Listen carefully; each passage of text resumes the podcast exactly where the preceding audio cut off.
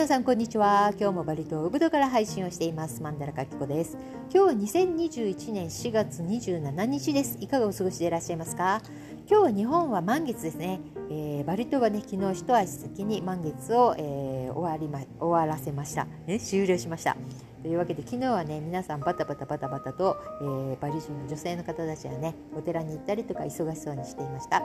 えー、今日のバリ島ウブド私の家の周りの天気はもちろん晴れです。えー、体感温度34度気温29度湿度が66%全然今日はね一回も暑いなって思ったことがないぐらい快適な一日ですただなんか乾燥しているのと、えー、朝ちょっとね冷え込みがえ出てきたので喉がイガイガしてきて、えこのままいくとなんか扁桃腺じゃなくて、え喉喉の、え痛みがね増しそうなのでちょっと薬をね買ってこようかなっていうふうに思っております。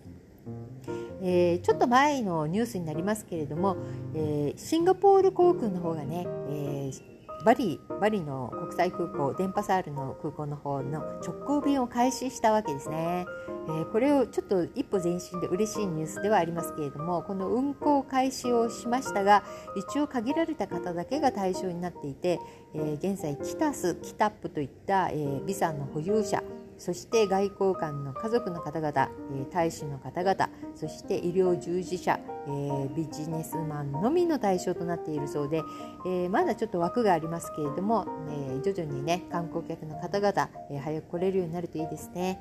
え一応現在は、えシンガポール航空の方は週に便直行便。えそして火曜日と金曜日に、え運行が、え開始されるということです。よかったです。ただし、え現在ね数日前からインドネシア政府はインドからの飛行機、えこちらの方をね、え入国を禁止しているわけですね。えインドの方、えコロナ感染の方があの突然ね、え拡大していて昨日なんかものすごい感染者数でしたよね30 8万5千人ぐらいとか言っていたような気がします。えー、これをね調査、えー、検査する検査できるインドっていうのもまたものすごい大国だなと思うんですけれども。えまあ、これが拡大したのもやっぱり大きな、ね、セレモニーがやっぱりあったのが引き金だったとも思いますよね。うんまあ、あのインドネシアバリ島もね、えー、この間ガルンガンクニンガンがあったばっかりでやっぱり多くの方々が、えー、一緒にえー、お寺でねお参りをされたりとかしているのでちょっとこの後ねどうなるか、えー、分かりませんけれども、あのインドから入ってきた方、えー、その方がね空港、えジャカルタの空港ですけれどもこちらの方で2人の、えこの空港の中で2人の方にお金をね、え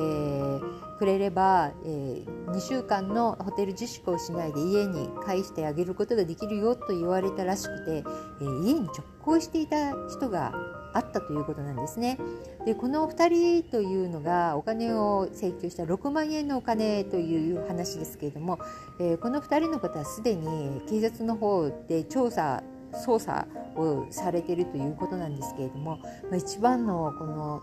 注目点っていうのはこの方たちはこれが最初ではないと思うので、え、何人の方々にこういうことをしていたのかそしてグループ、え、他にもいるのかっていうここら辺ものすごい注目なんではないかと思います。大きな問題に発展しますよね、えー、これこれはいつからこういうことをしていたのかっていうこととか、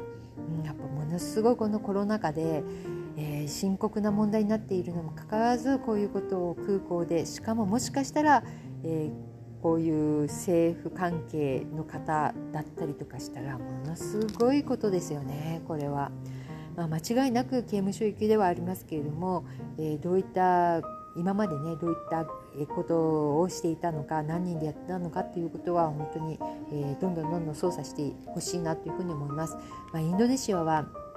昔と全く変わってないんですね。主人が言うにはもう50年前と全く同じっていうふうに言ってますけれどもいくらクリーンになったイミグレーションね今の、えー、バリにあるイミグレーに行ったら前よりもね全然とってもスムーズになったよとか言いますけれどもやっぱりそれはそうですよね。昔はもう賄賂を与えなければもう本当に、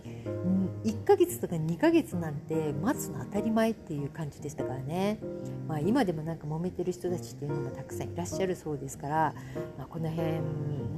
っていうふうには思いますけれどもやっぱり普段のね生活の中でももちろんあるけれどもこういった今すごく深刻な世界的に深刻な時にこういうことをやっているそしてもしかしたらこれが引き金で、えー、感染がね拡大している場合もあるかもしれないからやっぱりいけないですよそんなことやっちゃいい大人が。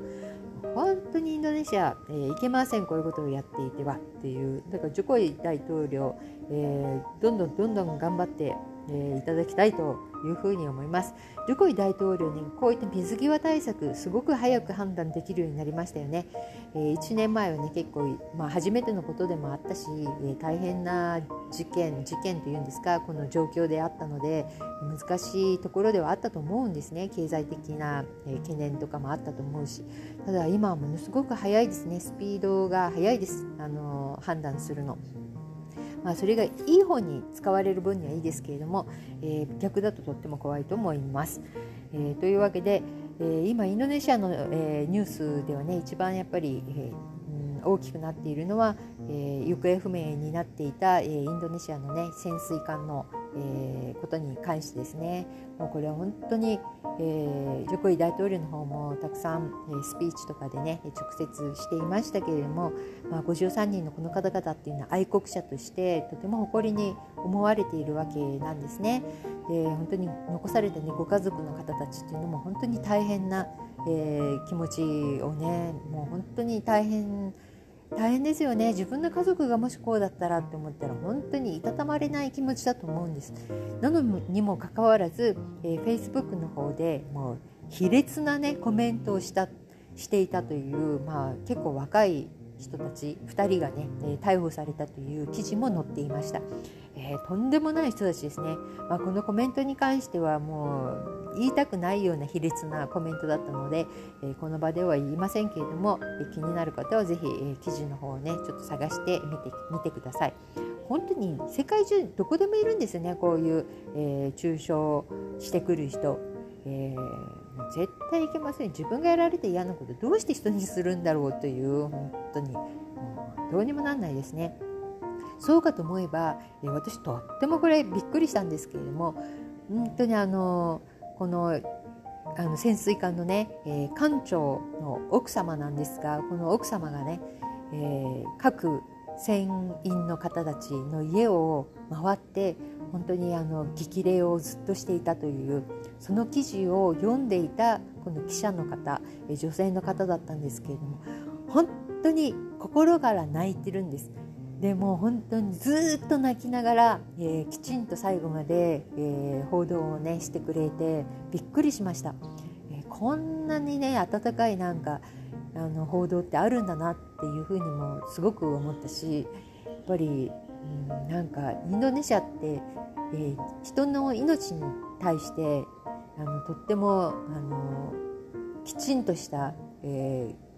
ー、なんていうのかな考え方を持っているんだなっていうふうに、えー、認識しましたね。あの素晴らしい、えー、ニュースをね読んでくれたこの女性のね記者の方、えー、すごいなと思います。そりゃね泣いちゃいますよね。えー、そんなねあの館長のね奥さん自分だって辛いのにその船員の、ね、方々の家に回って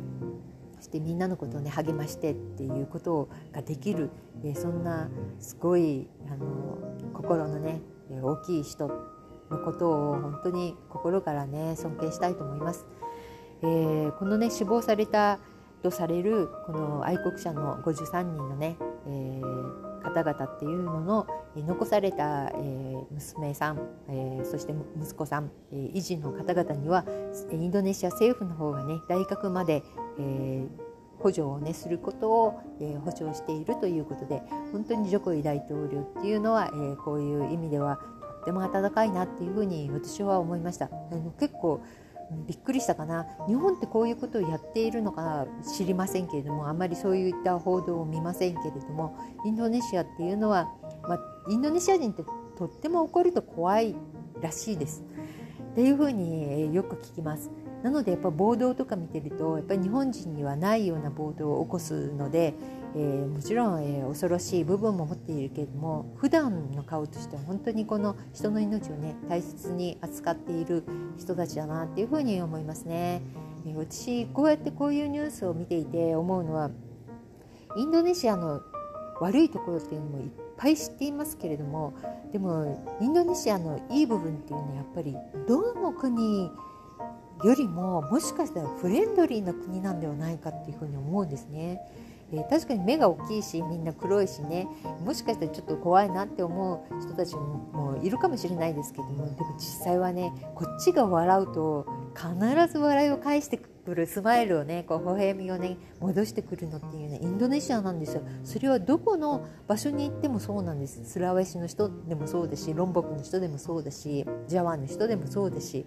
えー、ほとんどの方がね、えー、こっちが笑えば、えー、向こうも笑ってくれるっていう、えこっちが心を開けば向こうも開いてくれるという、え同じ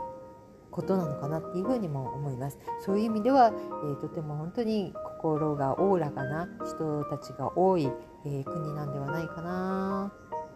っていうふうに思うマンダラ書です。えー、もうそれぞれね国国それぞれいい面とね悪い面がありますからまあそれは、ね、どこの国が一番いいというのはないんですけれどもやっぱりインドネシア、えー、たくさんの方々がねやっぱりいいなっていうのってそういうことなんじゃないかな。うんなんかあのジャカルタにね